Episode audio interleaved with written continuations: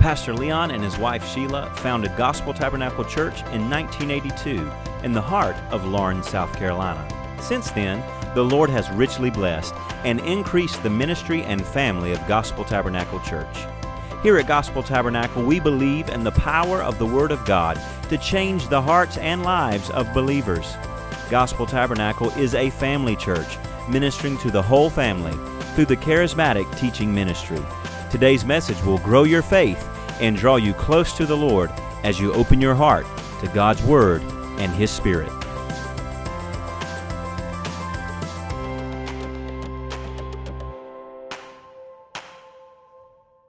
Uh, today we're talking about approaching God in prayer. Approaching God in prayer. The previous two sessions we talked about the importance of prayer, and then um, yesterday we talked about our authority in prayer how that we have a right to pray and we have a right to expect an answer to prayer. And that's the model that God created for his kingdom to grow and advance and rule in this earth uh, for the time of this church age this age of grace that we're living in before Christ comes back and sets up his millennial reign on the earth. And so today we're talking about approaching God in prayer. Uh, you know there is a way that we approach God in prayer. You think about it we we honor systems and processes in every other area of life. Um, there's so many uh, so many things in life that we we do things in an order. We do things in a certain way, you know. And it's the same way with God. Uh, God's not a, not less than. He's actually would be the highest place of honor that we hold in our life. Uh, him, His presence, His relationship that we we have with Him, His Word, the Holy Spirit that indwells in us and makes us connected to God. Um, and there's a way that we approach God. There is a way that we approach God. And we're going to see this today. It's powerful. Um, I, you know, studying this last night, this morning, it is so rich and so powerful to see this Old Testament example, what we're going to look at in just a few moments. This Old Testament example and how it is so true and evident in today's New Testament church. Uh, but before we get started, let's read our main text. This is where we're reading every single time. I want these two passages of Scripture to be just burned in, tattooed into our spirit, just cemented in our thinking and in our mindset. I want it to become memorized. You know, if this is something you could write down and memorize it, you could put it on a note on your phone. Um, whatever you need to do, read it every day, make it part of your prayer time. I, I do that. I have so many, just dozens and dozens and dozens of scriptures I, I have that I read oftentimes or that I pray. When I'm praying, I always pray with an open Bible. I mean, I, I, I just don't not pray with the Bible. I mean, if you know, if I'm driving or something, I, I have to use my memory. But it, during my time of prayer every day, I, I, have my Bible open and I'm I'm just praying the Word and pr- worshiping the Word and singing the Word and rehearsing the Word. And so these two passages, get them in your heart. Get them in your heart. Let them cleanse your heart and your mind. Let them renew your mind and strengthen your spirit. All right, let's get started. Matthew chapter 6, verse 5. Of course, as always, if you haven't shared the broadcast, broadcast please do. Always appreciate that. Matthew 6, verse 5, Jesus says, And when you pray, you shall not be like the hypocrites. Don't be like the fakers, the pretenders for they love to pray standing in synagogues and on the corners of the streets, that they may be seen by men. You know, we may pray out in public, but we don't pray to be seen by men. You know, it's not wrong. Jesus isn't saying it's wrong to, you know, bless the food at a family gathering of 20 30 people or or say a prayer you know if you were if you're a high school student watching this on instagram you know it's not wrong to stand up before your class and pray at a fca event uh, or, or over a football game. That's not what Jesus is saying. He's saying hypocrites, fakers, pretenders, they pray just to get some, uh, just to get some praise from men. Um, and that's wrong. That's evil. Jesus says, Surely I say to you, they have their reward. I, I hope you're at this point in your life, and I'm sure you are. Don't be impressed with what man can give you. Don't be impressed with what the world can give you. Don't be impressed with what man can give you. Now I'm saying, I'm just now saying, hey, Mr. Donnie, hey, Beth, hey, Jesse, Joe, Kim, Sh- Shirley, Suzanne, Ashley, Cindy, Sarah, good to have y'all on. Don't be impressed with what men can have you, give you. Their reward is here today and gone tomorrow. Jesus makes this point. He says, But when you pray, go into your room, and when you've shut your door, pray to your Father who is in the secret place. And your Father who sees in secret will reward you openly. And when you pray, do not use vain repetitions as the heathen do. For they think they will be heard for their many words. Some people think if I can just say enough, God will hear me. Therefore, don't be like them, for your Father knows the things you have need of before you ask them. And then, of course, Mark 11, 24 tells us this Therefore, I say to you, whatever things you ask when you pray, believe that you receive them and you will have them. Now, today we're going to talk about approaching God in prayer, and we're going to be we're going to use the entire chapter of Leviticus chapter 16. Leviticus chapter 16. We're going to be working our way through this chapter in Leviticus. Uh, Leviticus is a is a book of the Bible that when you're reading through the Bible, you might think, "Wow, how can I get through this quicker?" Leviticus is one of those books where it's a hard read, especially if it's a King James version Bible. You might you know, I read in King James and I have a New King James, and I like both of them. I, I've just grown up, you know, memorizing and reading King James version. So when I th- say things back in my memory or, or confess those or say them, rehearse them, it, it comes out in that King James form just because that's what I grew up on. And still to this day, I love. Uh, but man, you get in Leviticus, whoo there's so many different thing words going on and stuff and censers and robes and garments and bulls and goats and sheep. You, you know, you grab for a for a paraphrased version at that time. Uh, but Leviticus is, is just as much gospel, just as much word. It's just as much uh, powerful word of God as any other word in the Bible. And so Leviticus 16, this chapter in Leviticus, is talking about the Day of Atonement. You know, the entire book of Leviticus is written to the Levite tribe. Aaron, Moses' brother, making Moses a Levite as well. But Aaron had, he was the first of a priesthood, of the Levitical priesthood. And in the Old Testament, God set up a place. You know, He had a tabernacle, He had a place of meeting. The tabernacle was called the place of meeting. Literally, this is where we go to meet God. And God said, I'm going to form a priesthood. Now, God's original intentions was that the entire nation of Israel be a priesthood. Get that. Not one tribe out of many, but the entire nation was to be a priesthood. But when they come before God, the people get scared off. They don't want to get rid of their sins. They're afraid to approach God. You know, Moses comes up and they hear Moses talking to God and they think, I don't want to have anything to do with all those, all those, thun- all the thunder and everything up there. That that's scary. Oh gosh, no, Lord Moses, you go talk to God for us.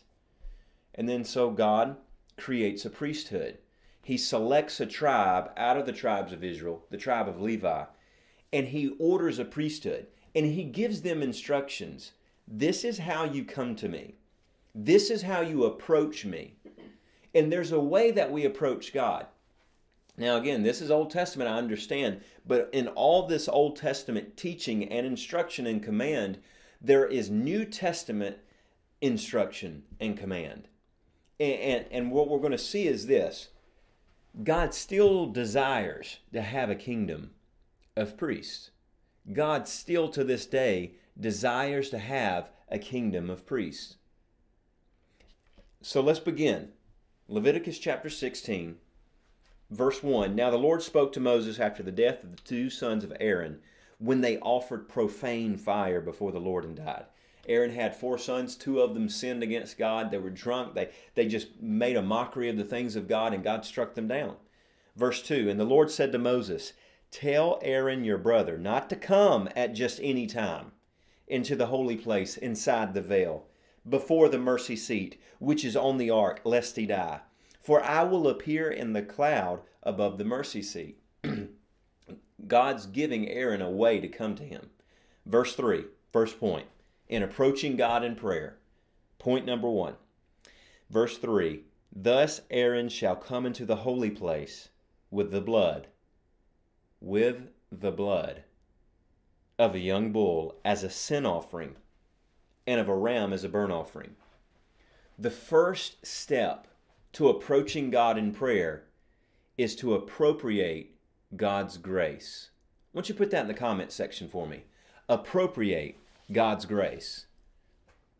Appropriate God's grace. A P P R O P R I A T E. Appropriate God's grace. God's telling Aaron, when you come into my presence, you bring the blood of a bull and the blood of a ram. You know, here's the powerful thing as a New Testament believer we no longer have the blood, have to bring the blood of bulls and goats to God. We come to God on the basis of the blood of Jesus. In fact, we see that in Ephesians chapter 2, 13. It says that we who once were far off have now been made close by the blood of Jesus. And so we appropriate God's grace in prayer. The reason we have a right to come to God in prayer is because God has given us grace to come to Him in prayer. He has made away the divide that was created by sin, He has restored it through grace. Through His Son Jesus, He's made a bridge unto us through, through grace. And, and 1 John 1 is a powerful understanding of this. 1 John 1, verse 9, many of you probably have this committed to memory too. 1 John 1 9, if we confess our sins, he is faithful and just to forgive us our sins and to cleanse us from all unrighteousness. You know, we appropriate God's grace in prayer. We come to God. You don't have to be afraid to stand in the presence of God as a child of God. Now, if we're not right with God, if there's sin in our life, uh, then we got to get the sin out. We've got to get that sin clean. You know, if you're a sinner, if you're not born again, the, the prayer that God's going to hear is the prayer of you crying out for salvation. And He hears that prayer. But I don't have a right. If I'm not saved, if I'm not a Christian, if I'm a sinner, I don't have a right to petition a holy God and demand of Him to do something on my behalf. I don't have a right to demand and think I will entertain the presence of a holy God if I'm not holy and clean. But as a born again believer, I have a right, I have a privilege to enter in to the presence of God because I've appropriated God's grace. I've confessed and repented of sin, and He is faithful and just to forgive me and cleanse me and make me clean and he cleanses us of all unrighteousness. And that's the second point I want you to see in this. In Leviticus 16, verse 4, Aaron shall put the holy linen tunic and the linen trousers on his body. Aaron was to bring a sacrifice, and he was to do it clothed in a holy, set apart linen tunic, a long shirt, this long covering. He had this long shirt that he put on him, made out of linen. The second thing we do in approaching God in prayer is to put on righteousness. I want you to put that in the comment section. Type, put on righteousness. We are to put on righteousness. You can have a boldness in prayer. Some people don't have a boldness in prayer because they think they're doing it out of their own strength. Or they think they have to make God feel bad enough about their situation to get him to listen or do something. Well, Lord, don't you understand? This is wrong. This is what's going on, and I know you got a lot going on, Lord. But I don't want to bother you much. I don't. I don't talk to you a whole lot. I don't want to bother you. But I just, just this one time, God. If there was ever a time you were going to help me, right now, mm-mm. boldly enter into the presence of God. The Bible tells us in Hebrews four sixteen we boldly enter because we've appropriated the God, God's grace. We, we're clean, get cleaned up of sin. Well, what if I have sinned today? Get clean. God forgive me, cleanse me. I'm sorry. I'm not going to do that again by the power of the Holy Spirit. Help me to never do that again. And then you move forward and you put on righteousness. We put on the righteousness of God. Ephesians chapter 4. This is a powerful, Powerful spiritual understanding right here. We put off the old man and put on the new man. Ephesians chapter 4, verse 22. Ah, let's just start at 20. I, I don't know if you popped the lower third with the wrong verse. That's all right. I'll make a full sentence of it. Ephesians 4:20. But you've not so learned Christ, if indeed you've heard him and have been taught by him as the truth is in Jesus, that you put off concerning your former conduct the old man which grows corrupt according to the deceitful lusts. We put off the old man. Verse 23, and be renewed in the spirit of your mind. Verse 24, and put on the new man, which was created according to God in true righteousness and holiness. You put off, hey Donnie, good to see you. You put off unrighteousness, the old man, the nature that was filled with deceitful lust, that grew corrupt, and you put on the new man that is created in God in true righteousness and holiness. Just like Aaron could go before the presence of God in the tabernacle, in the meeting place in the Old Testament, and you, in the fear of the Lord, just like we do, we do it in the fear of the Lord, but he could boldly enter in because he knew he was doing what was required of him. And here's the thing God gave them instructions of what to do and then gave them the ability to do it. It's the same way with, with God in the New Testament as a New Testament believer. As part of this priesthood of believers, we too put on righteousness. We put on what God has said about us. That's why you, you can't talk about yourself as a sinner. If you're saved and Jesus is your Lord, you're not a sinner. The Bible doesn't call you a sinner. The Bible calls you a saint.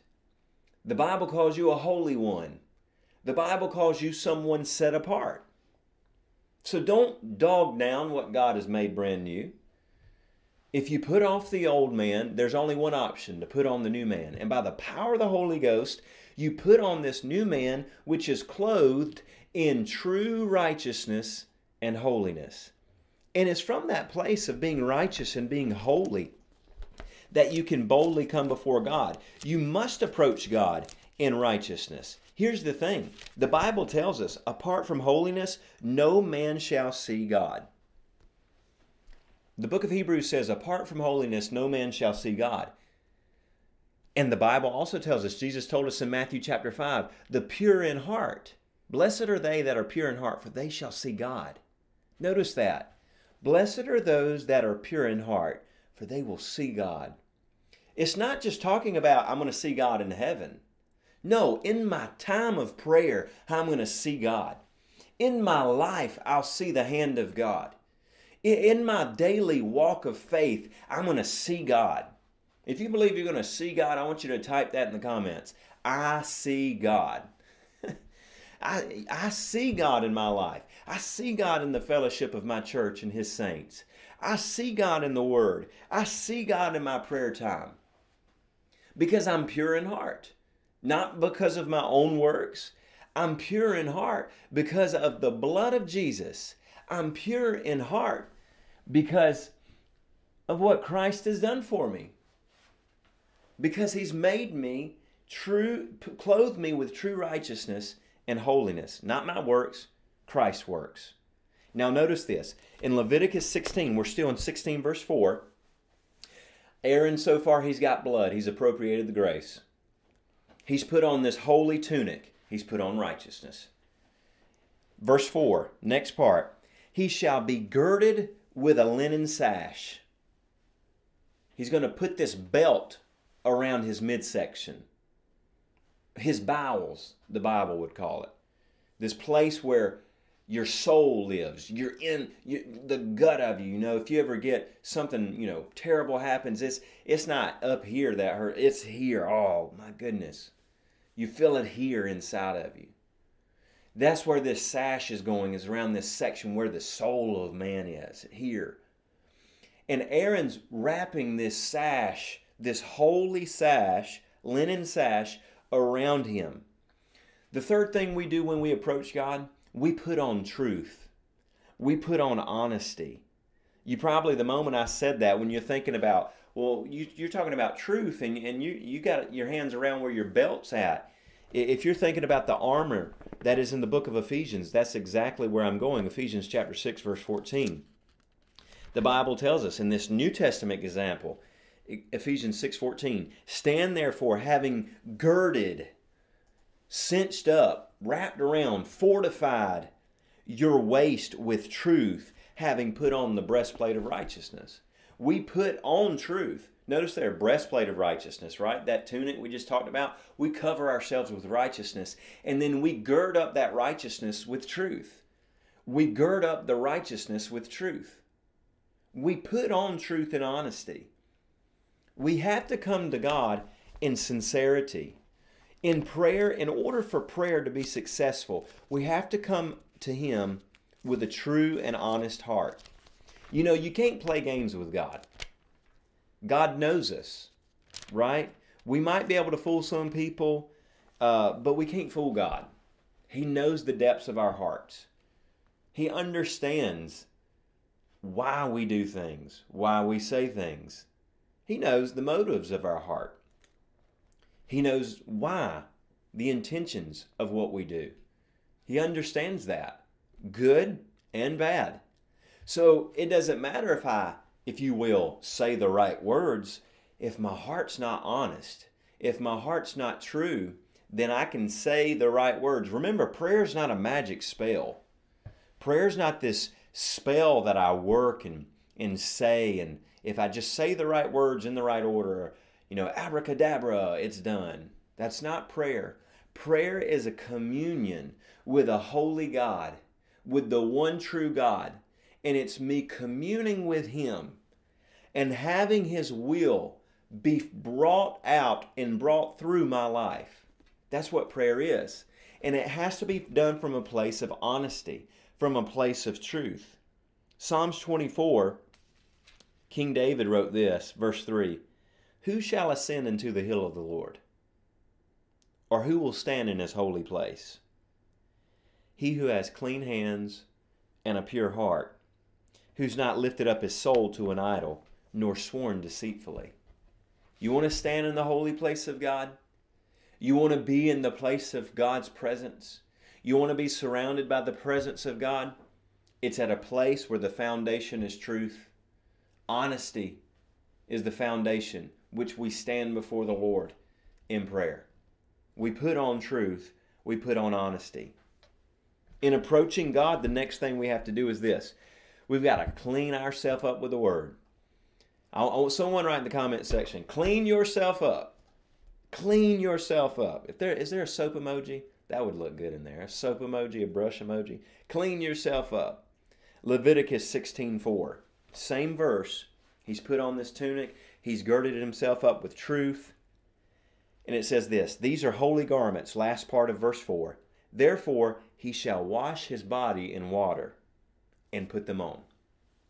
You know, we clean ourselves. I see you doing it. Yeah, there's the soap. Clean yourself up with the Word. We cleanse ourselves with the Word of God. The Word of God will make us clean it will wash away. It will wash away any dirt. It washes away any grime. It washes away any unrenewed parts of the mind. The Word of God makes us clean, just like Aaron had to make sure he was physically clean to enter the presence of God. We too make sure we're physically, spiritually clean by the Word of God. We prep our spirit. Uh, you know, you can have a. I've done both. Uh, some people like to pray, uh, like to pray, then read the word. Some people like to read the word, then pray. Maybe you want to pray in the mornings and read your Bible at night, or read in the morning before you go out for work, and then pray at night before you go go to bed. Whatever your habit is, maybe you want to do it together in the middle of the day. I don't know. I've done both. Um, it tends for me, for whatever reason, I guess it's probably easier logistic wise for me to pray first first thing I do when I get up in the morning. because I know if I can get that time of prayer set aside and and in prayer and, and get my heart right with the Lord, then nothing else can eat away with it. And then I can find time and steal time away in reading the Word because we have access to it so many different ways.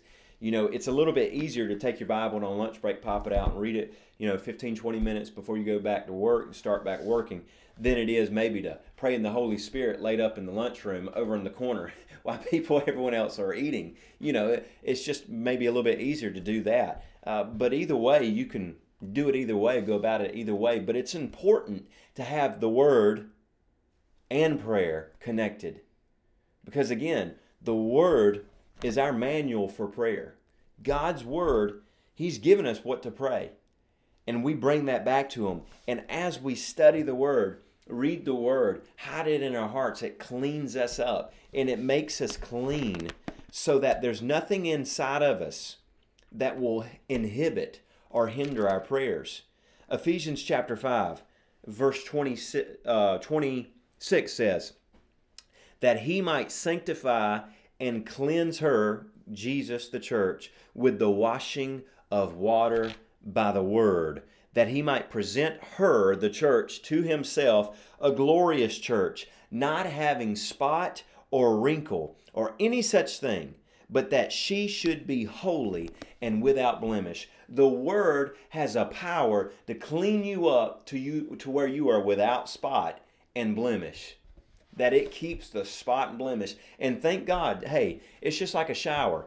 Uh, you you you you should be praising God that I've not taken one shower for the whole year. Well, you know, bless God, I took a shower on January first. What I need to do it again this year for?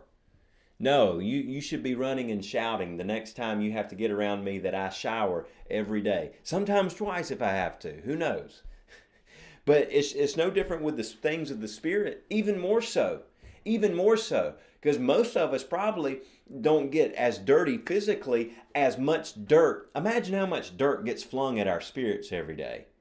The moment you flip that TV on, the moment you open up the phone and start scrolling, on Instagram, Facebook, the moment you know you open up the email, you're around someone talking, news, dirt's getting flung everywhere. People are pitching mud everywhere.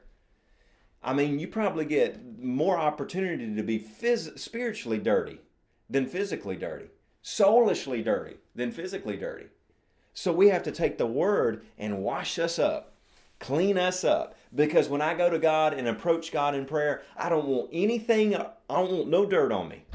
I don't want to have anything affecting my prayer life. I don't want to have anything putting me in a place where I'm not in just total communion with God. There's nothing, there's no thought, there's no opinion, there's no desire that's worth severing, hurting, tamping down, restricting my flow and connection with God in prayer. It's just not worth it. Next thing we see here in Leviticus 16, verses 12 and 13. So jump down a few verses. Then Aaron shall take a censer. It's this this device that has a uh, that lets out smoke as a flame that just is smoking this incense a censer full of burning coals. So he has coals of fire from the altar before the Lord, with his hands full of sweet incense, beaten fine, and bring it inside the veil. And he shall put the incense on the fire in the censer before the Lord, that the cloud of incense may cover the mercy seat that is on the testimony, lest he die. You know, when you come before God, when you approach God, you have to approach God with worship and praise approach God with worship and praise. Why don't you type in the comment section, worship and praise? There's a part of prayer, and I believe it's going to be this Friday. Of course, tomorrow, Thursday, and Friday, 12 p.m. to 1 p.m., I'm going to be live again. And then every day next week, Monday through Friday. So we've got several more sessions to go. Make sure to make plans to join me. But Friday, I believe, is when we're going to work through the model prayer that Jesus taught Matthew chapter 6 that many people call the Lord's Prayer. And he talks about the first thing you do, you pray, Our Father who art in heaven, hallowed or holy or magnified is your name. You know, we go before God, we have to go before God with worship and praise. Psalms 104 tells us that, right? Many of you know this. I think there's even an old time song uh, that, that sings the words of this psalm. But Psalms 100, verse 4, tells us, not tells us, but commands us. It commands us, Psalms 100, verse 4, enter into his gates with thanksgiving and into his courts with praise. Be thankful to him and bless his name. We if we're going to go in the presence of God, the presence of God demands worship. The holiness of God, the might and majesty and glory of God demands worship and praise. It just draws it out. The, the Bible, God talks about this. He says, I'm, I can, the rocks and trees will cry out. If there is no human on the earth that will give me up praise, creation itself will begin to shout and glorify my name. Think about it. In heaven right now, there are angelic hosts that are continually worshiping and praising God. We can see this in the book of Revelation. Other times we get to view into heaven through the Bible. The presence of God demands praise and worship. And if I'm going to approach God, if I'm going to enter into the presence of God, I've got to do it with praise and worship. I've got to do it with singing and clapping and rejoicing and dancing. I've got to do it with a thankful heart. I have to do it with a heart set apart and sanctified with worship and praise. And when you begin to just settle your mind and heart, oh, Miss Beverly, she's in the spirit. She she she got there before I did. Hebrews 13, 15 is what she's referring to. Hebrews 13, 15. That was the next thing I'm going to point. I'm going to have Miss Beverly just come over here and teach this. Hebrews 13, 15.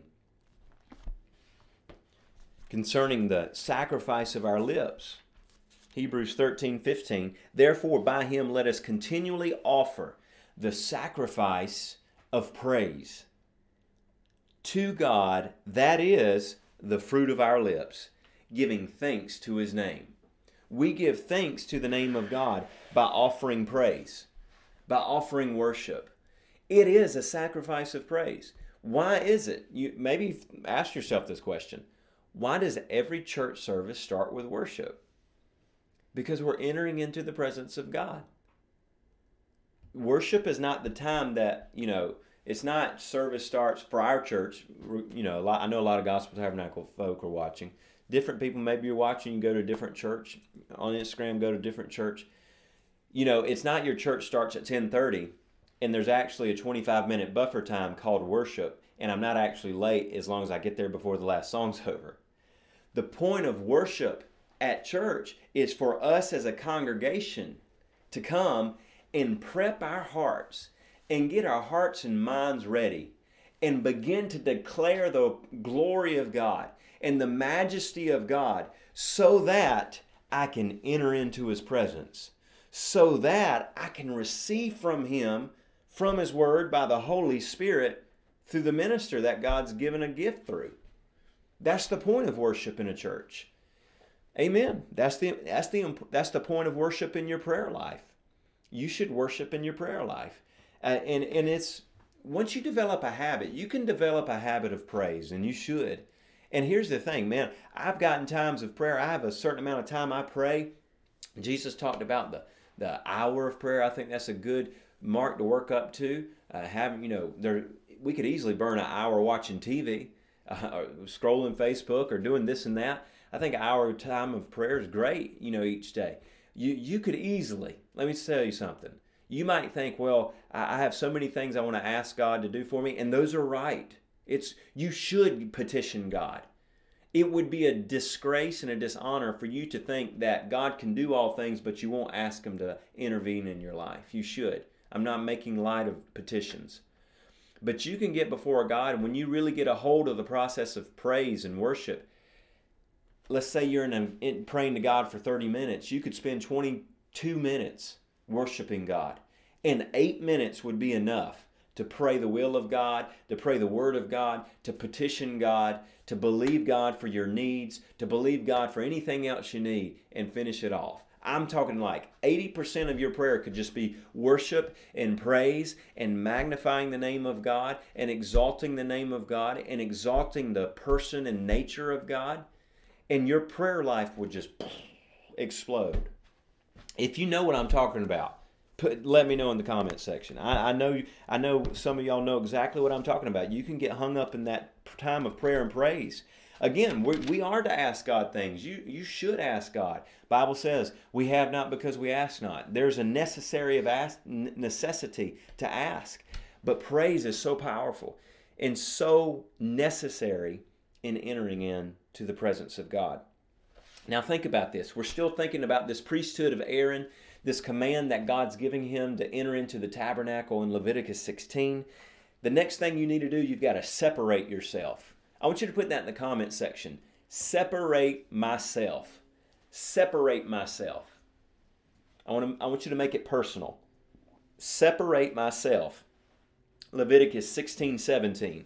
There shall be no man in the tabernacle of meeting when Aaron goes in to make the atonement, or the high priest, in the holy place until he comes out, that he may make atonement for himself, his household, and his and the nation of Israel, the assembly of Israel. God's telling Aaron and the generation of Levites who will serve God in the tabernacle, he's telling him when you go to make atonement, when you go into the presence of God, no one else can be in this tabernacle. It's you and God. And you've got to separate yourself. You know, that's an important habit and discipline to build. Prayer, it's not to say, I'm not saying that wherever you're at right now, you can't just, you know, I'm, while I'm at work, you're saying I can't talk to God if I'm around people. Sure, you absolutely can. You can call on God anywhere, at any time, and by faith, He'll hear you. It's that simple. But the point I'm making here is you need to have a habit of withdrawing from everyone else and everything else and getting alone with God.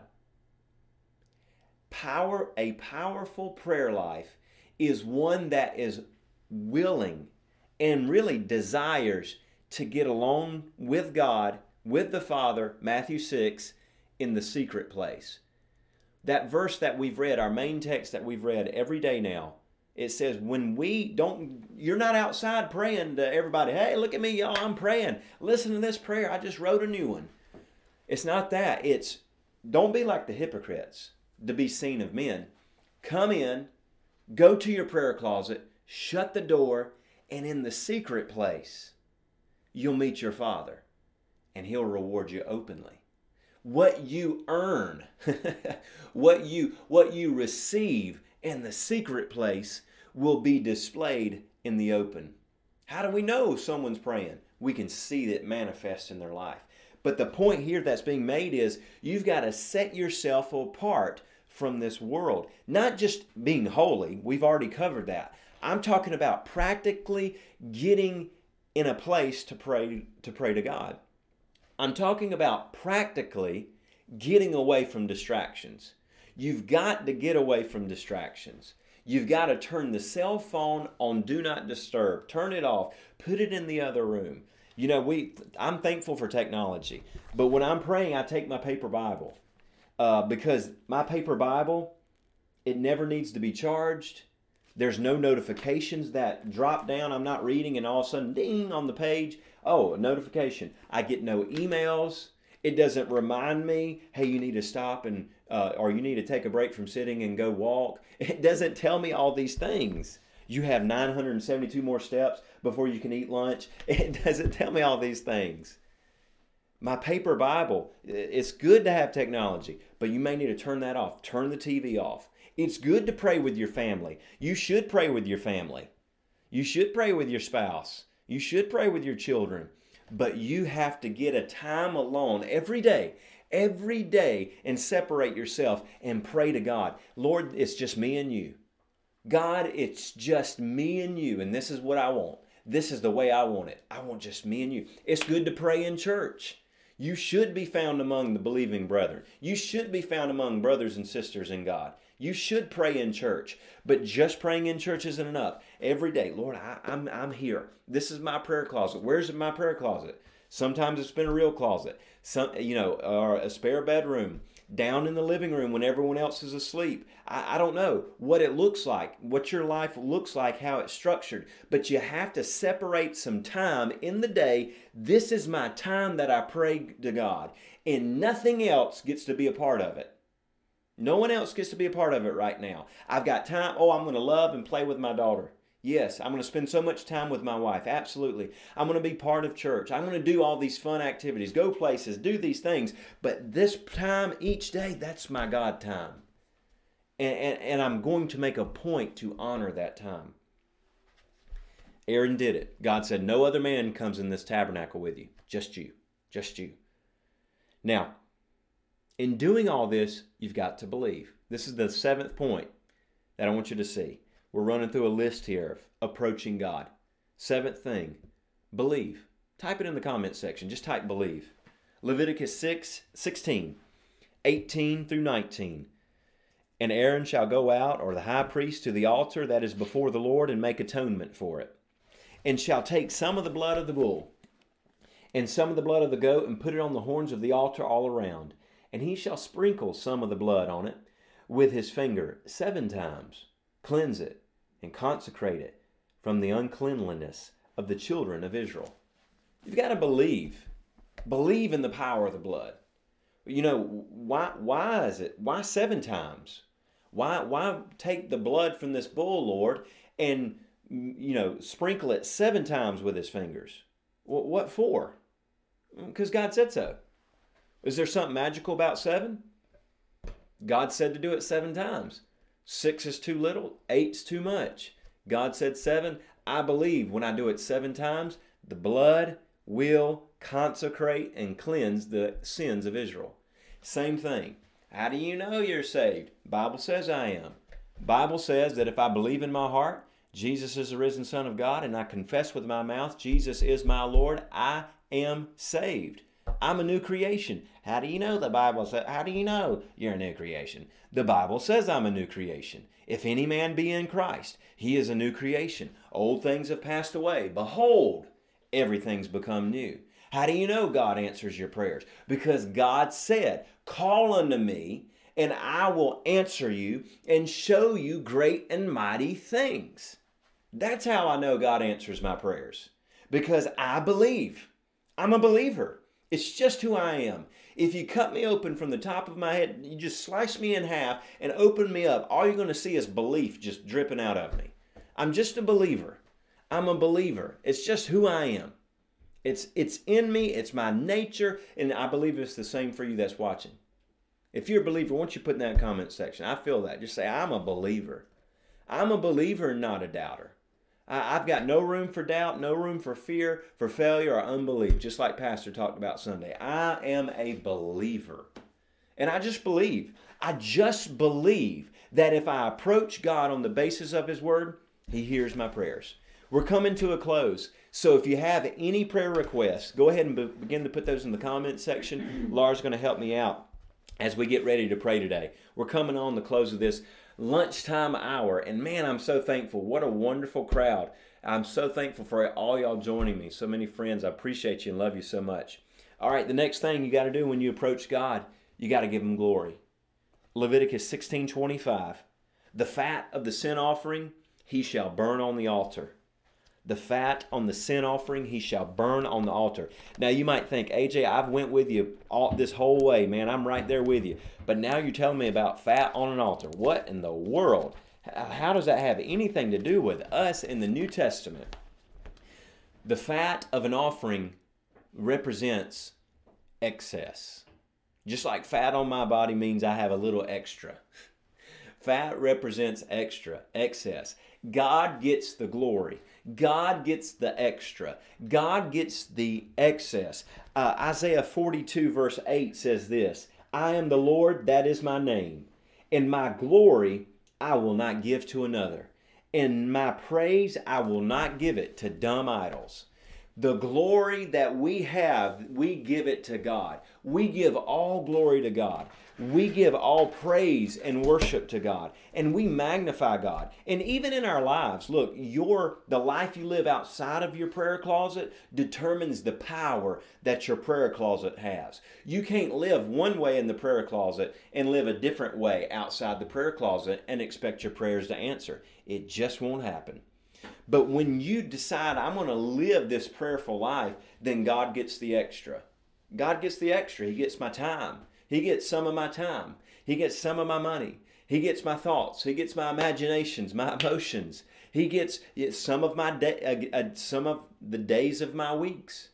He gets the extra. He gets the excess. God gets the glory. Now, at this point, we wash our petitions in the Word of God we wash our petitions in the Word of God. Just like Aaron, verse 26, he's done all these things. And then verse 26, it says, He who has released the goat as the scapegoat shall wash his clothes and bathe his body in water. Now, notice this, and then he'll come into the camp. He's washing himself to come into the camp. You might think, well, we already talked about cleansing ourselves with the word. Yes, absolutely. But what I'm talking about is presenting word based request. I like that phrase. Write that in the comment section. Word based request. Philippians 4 6 tells us to be anxious in nothing, but in everything, by prayer and supplications, present, present your petitions to God. Philippians 4, verse 6 Be anxious for nothing, but in everything, by prayer and supplication, with thanksgiving, let your request be made known to God. Wash your prayers in the word, word of God, the worder, the word of God. Just, just imagine, imagine if I could hold my prayer as a ball in my hand and then stick it under the spigot of the word of God. I want to submit this prayer with the word just dripping and running all over the prayer. That's how I'm bringing my pre- presenting that's how I'm bringing my petitions to God, just soaked and saturated in the Word. So, what does that look like? Well, I know God desires healing for my body, my physical body. So, when I come before the Lord, Lord, I thank you. I'm receiving healing. Maybe there's a need in your body. Lord, I believe in Jesus' name. I'm receiving healing. Let's say this shoulder. I receive healing in this shoulder. I thank you, Lord God, you made this shoulder in the book of Genesis, you said that you are, you made man. Let us make man in our image. Well, Lord, you made this shoulder when you made man. Lord, I thank you, Lord God, that Jesus Christ bore stripes on his back, Isaiah 53, so I wouldn't have to carry pain. He carried my pains, so I don't have to carry a pain in my shoulder in Jesus' name. I thank you, Lord, Matthew 8 or 8 verse 16 and 17 says that the words of the prophet Isaiah were fulfilled this day that he would, you know, bear our iniquities and, and take up our sicknesses and bear our infirmities. And so you've bore it, Jesus bore it. I don't have to carry it in Jesus' name. 1 Peter 2.24 says that by his stripes we were healed. Looking back to Calvary, I thank you I don't have to have pain in this shoulder in Jesus' name. That's a word-soaked prayer. I'm soaking it with the Word of God. I'm washing it with the Word of God. And then lastly, you live in this place of the anointing. You live in this place of the flow of the Holy Spirit. You don't hear in the Old Testament they had to go back and forth. This is a one-time event. The Day of Atonement was a yearly event. This for us is a lifestyle. In Leviticus 16:32, and the priest who is anointed and consecrated to minister as priest in his father's place shall make atonement. Verse 33 And he shall make atonement for the holy sanctuary, and for the tabernacle of meeting, and the altar, and for the priests and the people of the assembly. See, he was anointed to do this. You are anointed to approach God. You are anointed to pray. You are anointed to have a powerful prayer life. You are part of the priesthood of God. 1 Peter 2 5. Also, as living stones, being built up as a whole a spiritual house, a holy priesthood, to offer up spiritual sacrifices acceptable to God through Jesus Christ. Verse 9, you are, you, you are a chosen generation. You are a royal priesthood. You are a holy nation. You are his own special people, that you may proclaim the praises of him who called you out of darkness into his marvelous light. I hope you see this. I hope you see it more than ever. You have a right to enter into prayer because you're a priest of God. And just like that Old Testament priesthood had a way to approach God, God's given us a way to approach God. And we can boldly enter in to the presence of God anytime, all the time with our petitions. All right, we're coming up on a close. 1253. If you've got any prayer requests, we have any come up? None? Okay, perfect. No problem. We're going to pray again. If you have a prayer request, just go ahead and shoot it in through. Uh, if we don't see it live, we'll go back and we'll get it. We'll make sure to pray for you afterwards as well. But we're going to take this time, these next few minutes. I want you to pray with me. Wherever you're at, you're at work, you're at home, whatever you're doing, I want you to pray with me. I want you to pray with me. Your prayers change things. The Bible says the effectual, fervent prayer of a righteous man, righteous woman, it, uh, the effectual, fervent prayer of a righteous man doeth good. It availeth much. It does a whole lot of good. It availeth much. It does a lot of good. Effectual, fervent prayer of a righteous man, of a person in right standing with God, can get a whole lot done and your prayers get a whole lot done. So, won't we pray? Let's pray these next few minutes as we close out the broadcast. Let's pray for our church. And when I say church, you know, of course, a lot of Gospel Tabernacle folk are here, but I also want to pray just the body of Christ in America. I want us to pray this. Philippians 1 9 and 11 tells us uh, that we are to pray and believe that we are filled with a spirit of love and a spirit of judgment, a spirit of discernment to know what's right and wrong. So, understanding that God wants to fill us with His love, and with truth and judgment. I want us to pray that that spirit come on us as a whole in Jesus' name. Let's pray. Father, we come before you, Lord. I bless your name. I thank you for your goodness, God. I thank you, Lord God, for your spirit that fills us and makes us alive unto you, Lord. I thank you, Father God, that you make us alive unto you by the blood, Lord. I thank you for the blood of Jesus. The blood of Jesus, it still works today. It is ever effectual, it is ever powerful to save and cleanse from sin. And even today, the blood testifies, the blood of Jesus testifies that we have been saved and we are children of God. Brought close to you, Father God. And we thank you for it, Lord. We thank you, Lord. We can enter in to your presence, Lord God, boldly and triumphantly, knowing that what we ask of you, you hear and grant in Jesus' name. Now, Father, we pray according to your word, Lord God. Let a spirit of love come on us as believers. Let a spirit of the love of Christ, let the spirit of the love of Christ Jesus permeate through our minds, in our bodies, in our spirits, Lord God. Let us love one another as we love ourselves, Father God. Even as your word said, Lord, that we shall be known by our love for one another. Let us as a church here in Gospel Tabernacle, in churches in Laurens County, in South Carolina, in the nation, and across the earth, let the body of Christ be easily identified by the love that we have for one another. Let the love of Christ draw us unto truth and into honesty. Let the love of Christ keep us pure from sin. Let the love of Christ keep our feet along the path of righteousness. Let the love of Christ put us in a place that we treat one another with kindness, humility, meekness, and honor, Lord, in Jesus' name. And Lord, by the Holy Spirit, give us a spirit of judgment, a spirit of discernment, a, a spirit of knowing what is right and what is wrong. Because your word says, Lord, in these last days, many shall fall away from the truth. Lord, we don't want to fall from the truth. We don't want to be deceived.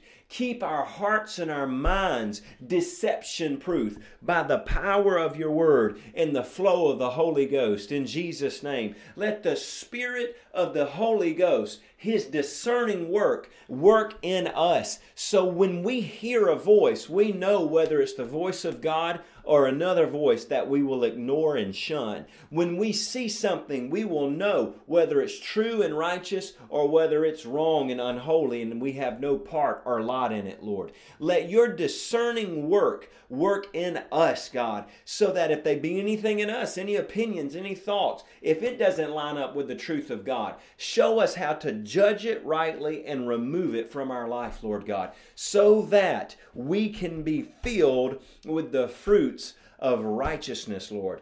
Fill us with the fruits of righteousness. Let our life be like a branch heavy laden, loaded down with righteous fruit, so that many might see the presence and power of God. In Jesus' name, if you agree and believe it, won't you type Amen in the comment section? And I will see you tomorrow. Man, I've, I've enjoyed it again today. Of course, today's Wednesday. Tonight at Gospel Tabernacle, 7 p.m., we have adult Bible study. Come join us in person. It's also live streamed, and we have classes for the whole family girls' ministries, Royal Ranger ministries, boys and girls' ministries. Come and join us 7 p.m. tonight. Get ready, it's going to be exciting. And tomorrow, I'll be back live, Facebook and YouTube and Instagram Live. I'll see you then, 12 p.m. tomorrow. I'm thankful for you. I hope you have a blessed day. God bless you. Thank you for listening to this faith filled message. Please connect with us at our website, gospeltabernaclechurch.com, so we can continue to be a part of your faith walk. And if you're listening today and you've never made Jesus Lord of your life, now is the time to do that. Now, today is the day of salvation. Pray this prayer with me. Dear Father, I believe you sent your only begotten Son, Jesus Christ, to die for my sins on the cross, and you have raised him from the dead that I might be alive in him. Jesus, I confess you are Lord of my life. In Jesus' name, amen. If you prayed that prayer, welcome. You're now in the family of God. You're a child of God. Connect with us. Let us know if you prayed that prayer. We want to be right there alongside you as you walk out this journey of faith in Christ. God bless you.